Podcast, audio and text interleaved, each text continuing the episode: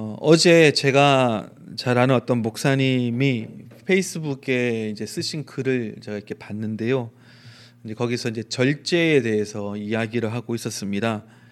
어, 이제 그 목사님의 이제 말은 그런 그런 거예요. 우리가 일반적으로 이제 쓰고 이해하는 절제라는 그 단어의 의미와 성경에서 이야기하고 있는 절제의 그 정의가 다르다는 겁니다. 이제 그러면서 이야기하기를 절제 그러면 이제 영어로 self control 이렇게 하지 않습니까? 그러니까 이제 내가 이렇게 뭔가 컨트롤하는 그런 어, 뜻인데, 어, 근데 그 흔히 쓰이는 이 절제라는 단어의 의미와 성경에서 말하는 의미가 다른 이유가 어, 이 셀프라고 하는 것에 이제 있다는 거죠. 셀프에 대한 이해가 다르기 때문이다 이렇게 이야기를 했습니다. 그러니까 세상에서는 이렇게 쓰고 있더라고. 세상에서는 자아가 곧 내가 주인이기에 내 맘대로 기준을 정하고 알맞게 살아가면 그게 절제이다. 그러니까 내가 중심이고 어, 내가 주인이기 때문에 내가 기준을 정하고 그 기준대로 맞추고 살아가는 것. 이제 그게 절제라는 거죠. 거짓말 하루에 천 번 하는 사람이 아 이제부터는 하루에 백 번만 해야지라고 기준을 세우고 어, 백 번만 거짓말 하도록 노력하는 것. 이게 절제다라고 하는 거죠.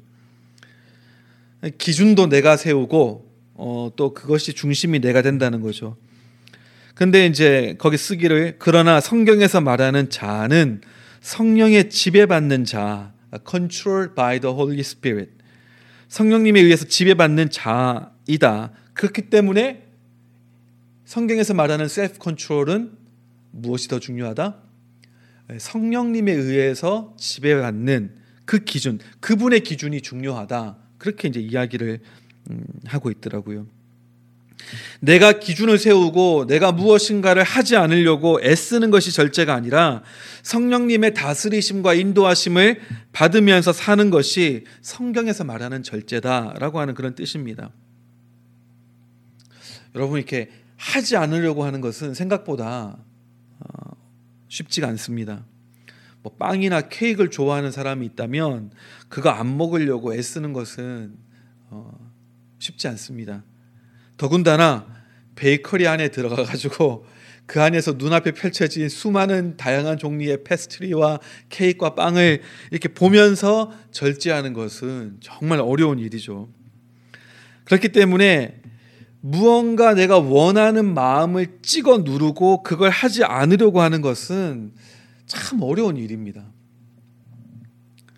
그게 뭐가 됐든지 간에. 특히 그걸 생각하면 생각할수록 더 어려운 것 같아요. 아, 담배 피지 말아야지, 금연해야지 라고 하는 생각을 더 많이 하면 할수록 담배라고 하는 것을 더 많이 생각할 수밖에 없어요. 그렇기 때문에 그 자꾸 떠오르는 담배에 대한 생각을 찍어 누르는 것이 참 어렵습니다. 담배 피지 말아야지, 피지 말아야지 라고 반복하면 반복할수록 더 어렵다는 거죠. 그 자체에 대해 더 많이 생각하게 되기 때문에 벗어나기 어려운 수렁으로 자꾸 끌려 들어가는 것 같은 느낌을 받을 때가 있습니다. 사람이 참 간사해 가지고요. 평소에는 뭐 딴 일 하다가 정신 팔려 가지고 이렇게 식사 때를 놓쳐 가지고 어 벌써 지금 뭐 오후 3시네, 4시네. 점심 시간이 훨씬 지났네. 이럴 때가 간혹 있거든요. 그래도 별로 배가 고프지는 않아요. 막 이렇게 몰두해 있다 보니까 시간이 이제 지나간 거죠. 그러니까 아침에 늦잠 잔다고 일어나 가지고 아침을 못 먹었다. 근데 막 그 사실을 알고 나서부터 막 아, 아침을 내가 때를 놓쳤네. 그러면서 막 갑자기 급 배가 고파지고 막 이러지가 않습니다. 근데 참 신기한 게 내가 오늘 점심부터 금식해야지. 혹은 점심 한 끼 금식해야지. 한 끼 금식하는 건데도 그걸 딱 의식하면 그 순간부터 아침 먹은 지 얼마 안 됐는데도 갑자기 배가 고파지기 시작하고요. 점심 때가 되면은 막 그게 허기가 져요. 이게 참 이게 사람이 간사한 겁니다. 그러니까 그걸 의식하면 의식할수록 더 어려워지는 것. 이게 우리의 약점이기도 합니다. 그렇기 때문에 그 목사님의 글에서도 이렇게 이제 주장을 하시더라고. 뭔가 부정적인 것을 하지 않으려고 애쓰기보다는 긍정적인 것으로 그것을 대체하라. 이렇게 얘기를 합니다. 예를 들어 가지고 운동 선수가 자기 몸 관리를 해야 되는데 아이스크림을 너무 좋아한단 말이에요. 그러면은 아이스크림 먹는 양을 줄이는데 포커스를 둘 것이 아니라 내 몸을 더 건강하게 할 수 있는 좋은 음식을 먹는 데에 더 포커스를 두면은 자연스럽게 어, 그런 것들을 내가 피할 수 있게 된다는 거죠. 그러니까 저도 몇 번 다이어트를 시도하면서 경험한 것이 어, 먹음 다이어트 하면서 먹으면 안 되는 거 그거 안 먹으려고 자꾸 그거 떠올리고 그거 막 찍어 누르고 이렇게 하는 것보다 그거 대신 어, 몸에 더 좋은 먹어도 어, 살로 가지 않는 하지만 몸은 더 건강하게 해주는 뭐 그것이 간식이 되었던 주식이 되었던 그것들을 오히려 어, 먹는 쪽에 더 포커스를 두면은 훨씬 더 식단 관리하는 것이 이제 쉽더라는 거죠. 셀폰 보고 쇼핑하는 시간을 줄이는 게 절제가 아니라 그 시간에 성경 한 장 더 보고 10분이라도 기도 더 하고 책 한 권 읽으면서 보내는 것이 보다 의미 있는 일을 대신하는 것. 이게 절제다. 그렇게 이제 이야기를 했습니다. 맞는 말이지 않습니까? 저도 이제 그런 이야기를 종종 했습니다. 성경에 있는 수많은 하지 말라라고 하는 계명들을 다 뭉뚱그려 가지고 딱 두 가지 하라라고 하는 계명으로 요약 정리하자면 뭐라고요? 네 하나님을 네 마음과 뜻과 정성과 목숨을 다해 사랑하고 너의 이웃을 내 몸과 같이 사랑하라. 가장 첫 번째 되는 계명이 무엇인가를 예수님께 물었을 때 예수님의 대답입니다. 그러니까 여기에 모든 율법과 선지자의 강령이 다 녹아져 있다 이렇게 이야기를 합니다. 그게 맞는 거죠. 성경에 보면은 뭐 계명들이 많지 않습니까? 하지 말라는 게 많습니다.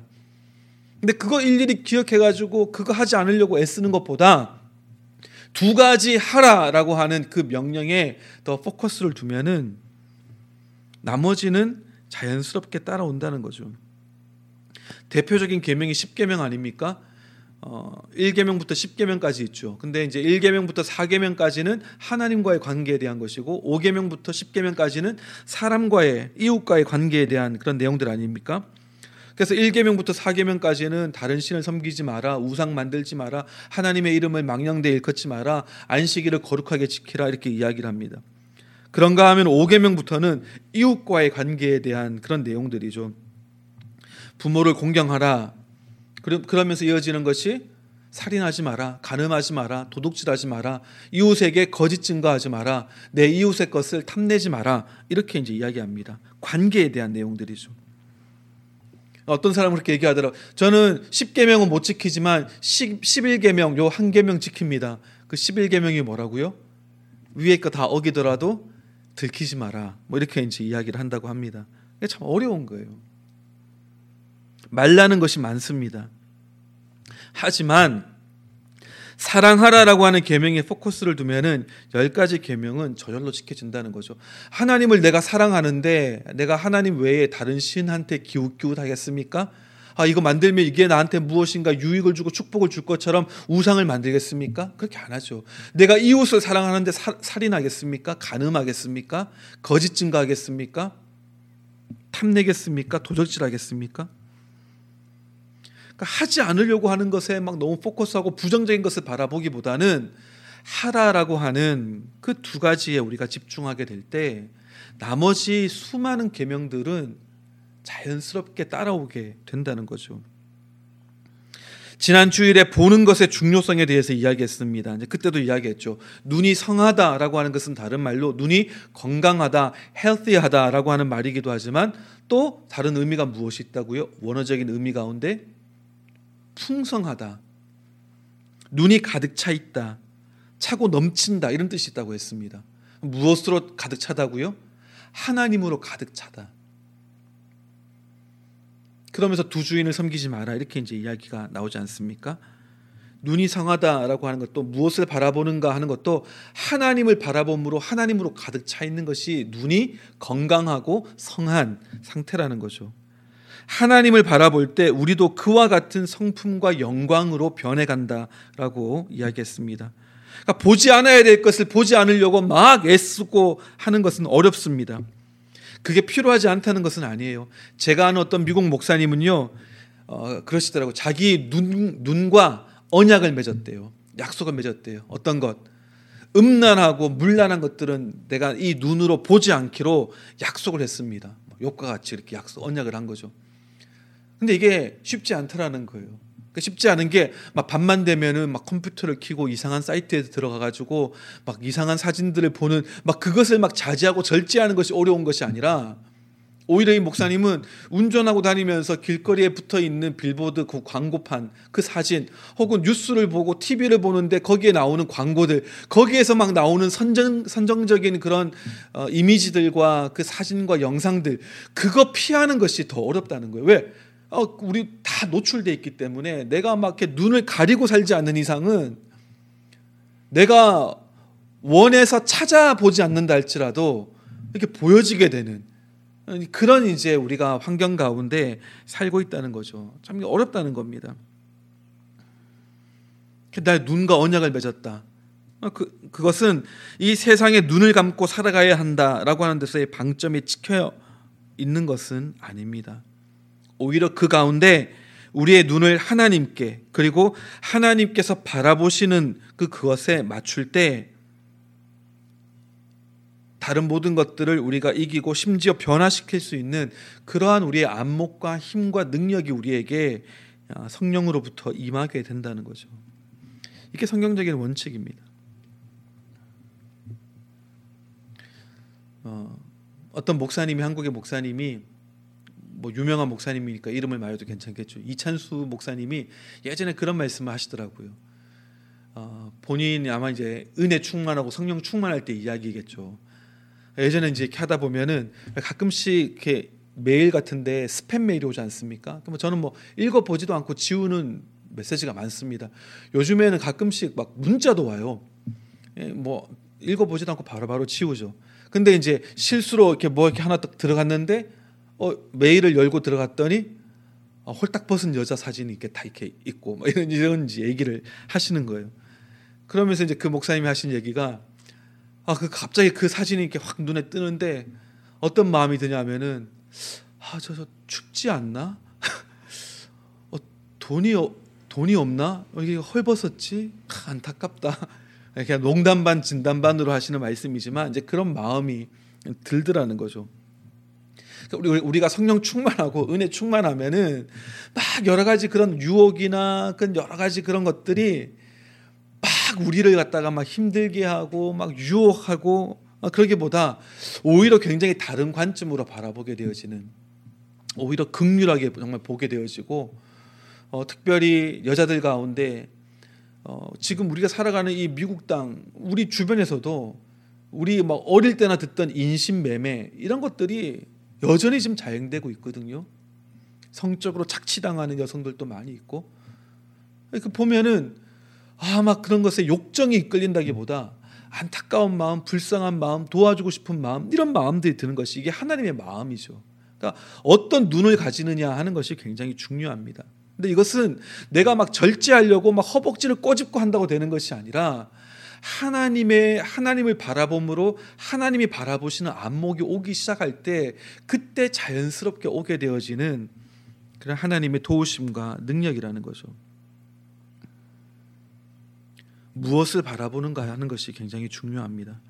구체적으로 우리가 바라봐야 하는 것은 무엇입니까? 우리 지난주에는 하나님을 바라봐야 한다라고 했는데 이걸 이제 구체적으로 실천할 수 있는 방법 중에 가장 우선적이고 중요한 것이 있다면 당연히 하나님의 말씀을 읽는 것이죠. 그 말씀을 통해서 하나님이 어떤 분이신가 하는 것을 우리가 알게 되어지고 또 그분의 생각은 어떠한지를 우리가 깨닫게 되어집니다. 그때 오는 그 마음의 담대함과 소망과 능력이 있다는 거죠. 예를 들어 가지고 아까 이제 그 기도 때도 잠깐 언급했던 시편 51편 17절 말씀 하나님의 구하시는 제사는 상한 심령이라 하나님이여 상하고 통회하는 마음을 주께서 멸시하지 아니하시리이다.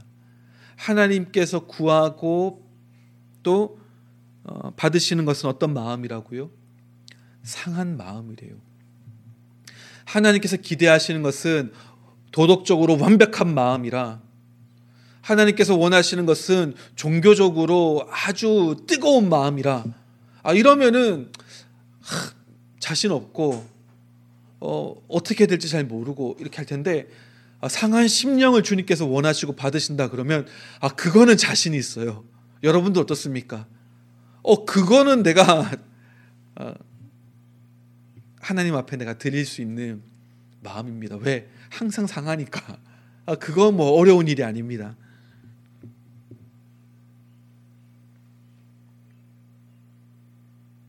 이 말씀이 우리에게 소망을 줍니다. 하나님이 원하시는 상한 심령 왜 원하실까? 전에도 한번 말씀드렸습니다만은 하나님은 그 본성상 상한 마음에 자석처럼 끌릴 수밖에 없는 분이에요. 마치 부모가 자녀에게 그러하듯이 사람들처럼 잘난 사람 나고 보니까 조건이 좋아. 혹은 잘한 사람, 뭔가 이렇게 퍼포먼스가 좋은 사람, 업적이 있는 사람, 혹은 뭐 잘생긴 사람, 뭐 외모적으로 겉보기에 굉장히 어, 매력적으로 보이는 사람. 보통 그런 사람한테 우리 사람들은 이끌립니다. 근데 하나님은 부모가 자식을 바라보듯이 오히려 부족하고 넘어지고 아파하는 사람한테 이끌릴 수밖에 없는 이것이 하나님의 성품이라는 거예요. 이 말씀 하나만으로도 우리에게 얼마나 큰 위로와 힘과 소망을 줍니까?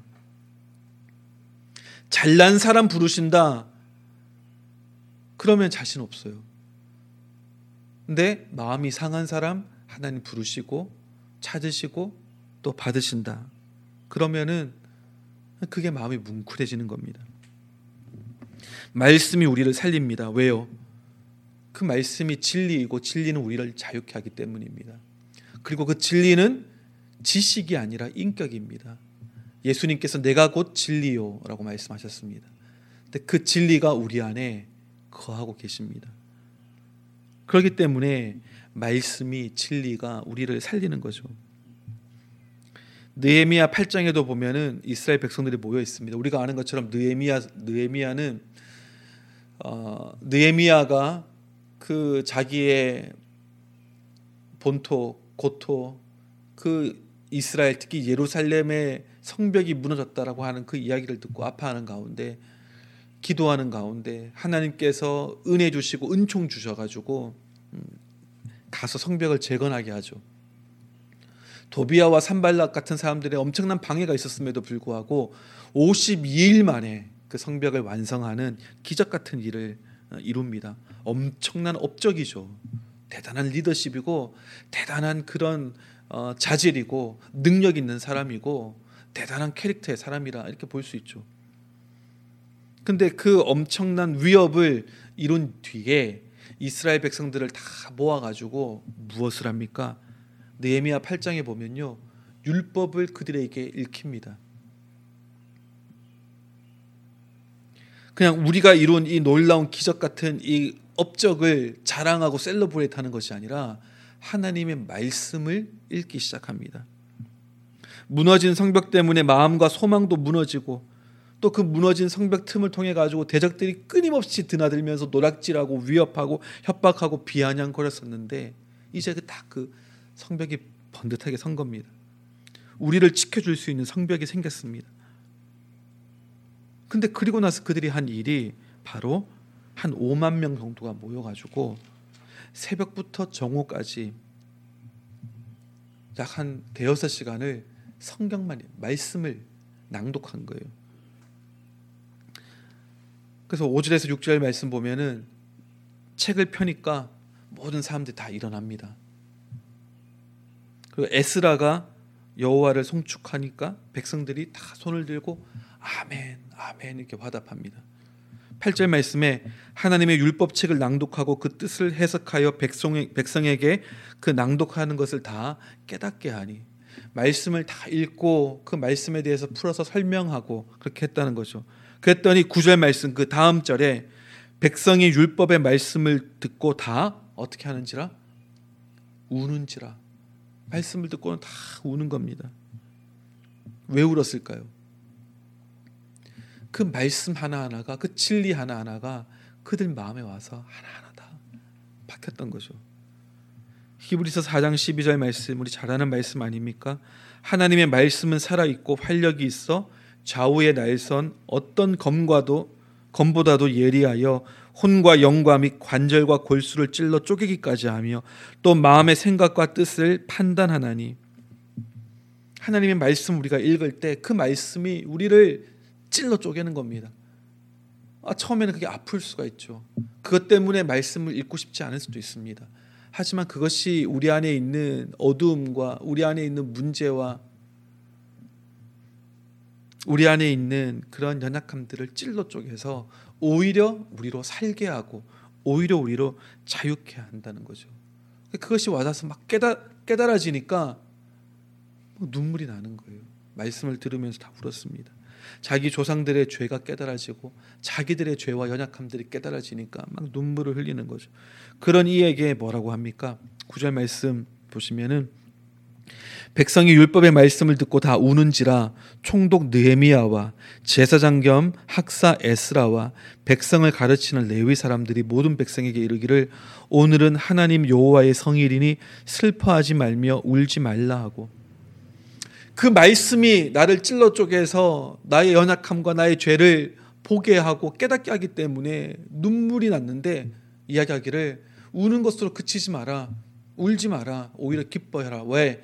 그 말씀이 우리의 죄만 들추어내는 것이 아니라 우리로 하여금 살아갈 수 있도록 살 수 있도록 하나님의 뜻대로 복된 삶을 살 수 있도록 우리를 이끌어 주기 때문에 기뻐하라는 겁니다. 하나님의 말씀이 다시금 선포되어지고 들려질 수 있다는 것 이것에 대해서 기뻐하라는 겁니다. 그러면서 10절에 이야기를 하죠. 여호와를 기뻐하는 것이 너희의 힘이니라. 혹은 여호와로 인하여 기뻐하는 것이 너희의 힘이니라.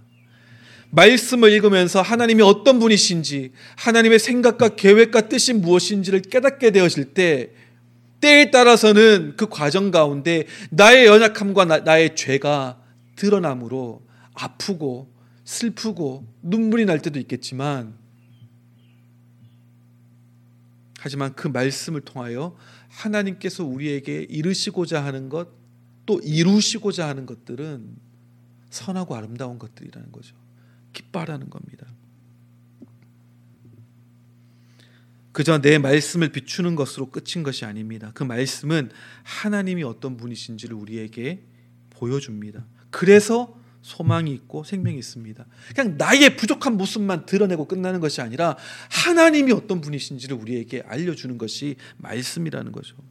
그리고 그 하나님을 기뻐하는 것, 그리고 하나님으로 인하여 기뻐하는 것이 우리의 진정한 힘이라는 겁니다. 그래서 예전에 그런 말씀을 드렸죠. 진정한 기쁨과 울음은 맞닿아 있다고. 어떤 울음이요? 자기 연민의 그런 울음이 아니라 하나님의 말씀을 깨달을 때 오는 마음 깊은 찌름. 아, 이것이 하나님의 뜻이었구나. 이것이 나를 향한 하나님의 계획이었구나. 이것이 하나님의 길이었구나. 하지만 나는 그 반대로만 살았구나. 이것을 깨달을 때 오는 그 찔림. 거기에서 오는 울음. 그런 상하고 통해하는 마음을 하나님 어떻게 하신다고요? 멸시치 않으시고 오히려 받으셔가지고 그것을 싸매어 주시고 만져서 고쳐 주신다는 겁니다. 말할 수 없는 새로움과 새로운 소망으로 덧입혀 주신다는 거죠. 그래서 말씀이 우리에게 임할 때 그리고 우리의 마음의 눈이 열려서 그 뜻을 깨닫기 시작할 때 그래서 우리의 현재 처지와 하나님의 약속과 사랑을 깨달을 때 그때 진정한 기쁨이 시작이 됩니다. 다른 거 볼 필요가 없어요. 다른 사람하고 비교할 필요가 없습니다. 릭 워렌이라고 하는 목사님이 예전에 그 오프라 윈프리 쇼에서 인터뷰를 하면서 그런 얘기를 했습니다. 예전에 제가 한번 요 두 가지를 소개했던 적이 어, 있었던 것 같은데요. 어, 릭 워렌 목사님은 목적이 이끄는 삶, 목적이 이끄는 교회. 그래서 이제 그 목적, purpose driven. 이제 여기에 대해서 어, 굉장히 이제 강하게 메시지를 어, 내셨고 또 그렇게 살아오셨던 분인데 이분의 관심은 늘 목적이에요. What, what on earth am I here for? 내가 이 땅에 존재하는 이유와 목적은 무엇인가? 그게 이제 베스트셀러 뉴욕 타임스 베스트셀러가 된 이유도 어, 믿는 사람이든 믿지 않는 사람이든 누구나 다 제일 궁금해하는 것이 내 삶의 존재 이유와 목적 그거라는 거예요. 그래서 베스트셀러가 된 책입니다. 이분은 항상 목적에 대한 관심이 많아요. 근데 이분이 보니까 하나님이 우리를 향해서 가지고 계신 그 계획과 목적대로 살아가는 것을 방해하는 가장 큰 두 가지 장애물들이 있더라는 겁니다. 그게 뭐라고요? 첫 번째는 envy. envy라는 겁니다. envy는 뭐라고요? I must be like you to be happy. 내가 행복하고 싶은데 행복하기 위해서는 나도 너처럼 돼야 돼. 라고 하는 것이 envy라는 거죠. 이게 질투라는 겁니다. 네가 가지고 있는 거, 네가 가지고 있는 백, 네가 가지고 타고 다니는 차, 네가 살고 있는 집, 네가 같이 결혼한 배우자, 네가 가지고 있는 그 자녀들, 그런 자녀들, 그런 재물들, 그런 조건들을 내가 가질 수 있다면 나도 행복할 텐데. 라고 생각하는 것이 envy라는 겁니다. 그러니까 내가 행복하지 못한 이유는 저 행복해 보이는 사람들이 가지고 있는 것을 내가 갖지 못했기 때문이라고 생각하는 거죠. 그것이 외모가 되었던, 그것이 뭐 집이 되었던, 그것이 직장이 되었던, 그것이 뭐, 뭐 가정 환경이 되었던, 무엇이 되었든지 간에. 또 하나 방해물이 있다면 그것은 people pleasing이라고 하는 겁니다. 이건 어떻게 정의를 하냐면은 I must be liked by you to be happy. 내가 행복하기 위해서는 어, 무엇이 필요하다고요? 네가 나를 좋아해 줘야지만이 나는 행복할 것 같아. 이게 이제 사람들을 기쁘게 하고자 하는 people pleasing이라고 하는 거죠. 그러니까 둘 다 행복하고 싶은데 엉뚱한 데서 행복을 찾는 거죠. 내가 갖지 못한 무엇인가를 가져야지만이 행복할 것 같고 혹은 저 사람들이 나를 좋아해 줘야지만이 내가 행복 행복할 것 같고 다 무엇과 관련된 겁니까? 주변에 있는 사람들과 그 비교에서 오는 것들입니다. 눈치를 보게 되죠. 그래서 타협을 하게 됩니다. 그래서 대중 심리와 함께 가게 됩니다. 하지만 성경은 우리에게 이렇게 말씀하죠. 빌립보스 2장 5절에 너희 안에 이 마음을 품으라 곧 그리스도 예수의 마음이니. 그 다른 것들 바라보고 다른 것들과 비교하고 이러지 말고 너희는 그냥 예수 그리스도의 마음을 품어라. 이렇게 얘기를 합니다. 예수님의 생각과 마음을 품어야 합니다. 즉 그것을 우리가 인정하고 동의하고 받아들여야 합니다. 그것이 사실이고 진리임을 우리가 믿어야 합니다. 제가 너무너무 좋아하기 때문에 자주 인용하는 말씀이죠. 로마서 5장 8절 말씀. 우리가 아직 죄인 되었을 때에 그리스도께서 우리를 위하여 죽으심으로 하나님께서 우리에 대한 자기의 사랑을 확증하셨느니라. 상한 심령을 기뻐하시고 찾으신다는 것도 너무 큰 위로가 되고요. 힘이 되고 이런 말씀. 우리가 아직 죄인이었을 때에 즉 조건을 갖춘 것이 아무것도 없을 때 자격을 갖춘 것이 아무것도 없었을 그때에 오히려 그때 그리스도께서 우리를 위하여 죽으심으로 무엇을 증명하셨다고요? 하나님이 우리를 얼마나 사랑하시는지를 증명하셨다는 겁니다. 왜? 그 사랑은 우리의 노력과 우리의 행함과 아무 상관이 없다는 거예요. 우리 자신과는 아무 관련이 없다는 겁니다. 하나님의 사랑은 그렇게 무조건적인 사랑이다라고 하는 것을 예수님의 십자가 사건을 통해서 증명하셨다는 거예요. 다른 사람들로부터 인정받는 것이 나의 가치를 결정짓는다 우리는 많이 생각을 하죠. 그래서 불행을 느끼기도 합니다. 다른 사람들이 나를 더 좋아해 주면은 나는 더 행복할 것 같다. 이런 믿음도 들기도 하죠. 그렇기 때문에 다른 사람들을 기쁘게 하기 위해서 내가 아닌 모습으로 살아갈 때가 많습니다. 다른 사람들에게 받아들여지기 위해서 인정받기 위해 가지고 내가 아닌 하나님께서 나에게 넣어 주신 모습이 아닌 다른 모습으로 늘 비교하고 늘 눈치 보고 늘 타협하며 살아갈 때가 있다는 거죠. 내 자신을 꾸미고 포장하기도 합니다. 하지만 하나님께서는 우리가 아직 죄인이었을 때에 즉 하나님으로부터 무언가 사랑이나 구원을 받을 수 있는 그 어떤 조건이나 자격을 갖추지 못했을 때에 그때에 우리를 위하여 죽으심으로 우리를 얼마나 사랑하시고 우리의 가치를 얼마나 귀하게 여기시는지를 보여주셨다는 거죠. 스바냐 3장 17절 너의 하나님 여호와가 너의 가운데 계시니 그는 구원을 베푸실 전능자시라 그가 너로 말미암아 기쁨을 이기지 못하시며 너를 잠잠히 사랑하시며 너로 말미암아 즐거이 부르며 기뻐하시리라 하리라 이게 뭐라고요? 이것이 바로 하나님이 우리를 바라보시는 눈이라는 겁니다. 하나님이 우리를 바라보실 때 이렇게 바라보신다는 거예요. 보는 것이 달라져야 합니다. 하나님께서 바라보시는 모습대로 내 자신도 보아야 합니다. 우리의 생각이 달라져야 합니다. 내 자신을 한없이 낮추고 찍어 누르는 것이 겸손이 아닙니다. 겸, 진정한 겸손은 하나님이 바라보시는 대로, 하나님이 생각하시는 대로, 하나님이 말씀하시는 대로 내가 동의하고 받아들이는 것. 그것이 진정한 겸손이죠. 생각하는 방식이 달라져야 합니다. 지금까지 많은 실패를 경험했고 앞으로 그럴 수도 있겠지만 지금 하나님께서 내 삶에 계시기 때문에 담대히 이렇게 선포할 수 있어야 합니다. 나는 실패자였지만 나는 넘어지기도 했지만 나의 담대함과 나의 만족, 나의 충만함, 나의 행복은 나로부터가 아니라 하나님으로부터 온다. 그렇게 선포해야 합니다. 그리고 기도해야죠. 오늘 본문 말씀. 이 본문 말씀 또 제가 좋아해서 여러 번 인용을 했습니다. 제가 참 많이 했던 기도기도 하고요. 우리 주 예수 그리스도의 하나님 영광의 아버지께서 무엇을 지혜와 계시의 영을 너희에게 주사 어떻게 하시고 하나님을 알게 하시고 너희 마음의 눈을 밝히사 그의 부르심의 소망이 무엇이며 성도 안에서 그 기업의 영광의 풍성함이 무엇이며 그의 힘의 위력으로 역사하심을 따라 믿는 우리에게 베푸신 능력의 지극히 크심이 어떠한 것을 너희로 알게 하시기를 구하노라. 쉽게 얘기해서 뭐, 뭡니까? 너희가 보아야 할 것을 제대로 볼 수 있는 눈을 열어 주셔 가지고 하나님을 제대로 깨닫게 되어지고 그 안에 담겨져 있는 우리를 향하신 주님의 계획과 뜻과 섭리와 우리에게 이미 베풀어 주신 그 힘의 그 위력이 얼마나 강하고 놀라운 것인지를 우리가 깨닫게 되기를 사도 바울은 기도하고 있는 거죠. 그리고 이것이 하나님의 뜻이기도 합니다. 그래서 우리는 이 말씀을 보아야 합니다. 말씀을 읽을 때 하나님이 어떤 분이신지를 깨닫게 돼요.